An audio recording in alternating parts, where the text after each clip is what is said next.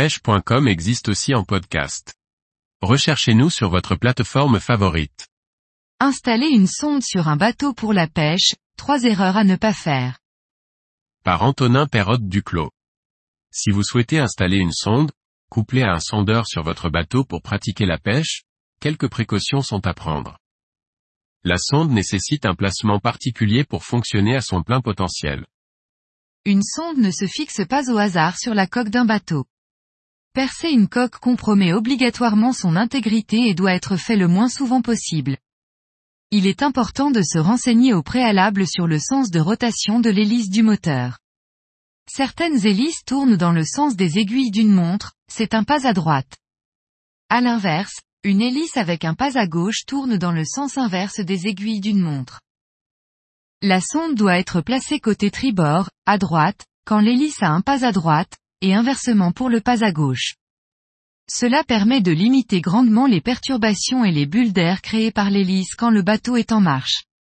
Certaines sondes peuvent également se fixer au centre du bateau, et même à l'avant. À l'exception des coques à fond totalement plat, chaque bateau possède des arêtes positionnées à différents endroits de la coque principalement destinées à le stabiliser lors des virages et éviter le survirage lors d'une manœuvre. Ces arêtes créent des perturbations dans l'eau ainsi que des bulles à haute vitesse, tout comme l'hélice. Ces perturbations peuvent empêcher les ondes émises par la sonde de toucher le fond et donc d'être captées correctement. La sonde doit donc être positionnée dans un axe sans arête, à bonne distance de l'hélice et le plus possible à ras de la coque. Une sonde trop haute risque de ne pas fonctionner, car les ondes rebondissent contre la coque. Au contraire, une sonde trop basse sera soumise à de grandes forces lorsque le bateau est en mouvement et risque de se détacher de son support voire même de se casser. Une fois votre sonde fixée du bon côté du bateau et bien placée en fonction des caractéristiques de la coque, il va falloir trouver la bonne inclinaison.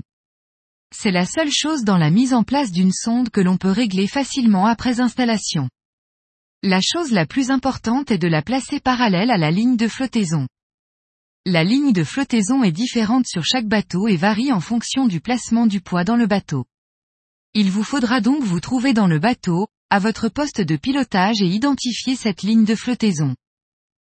Un bateau à vide, sans pêcheur, ni matériel de pêche sera plus léger et la répartition du poids sera différente.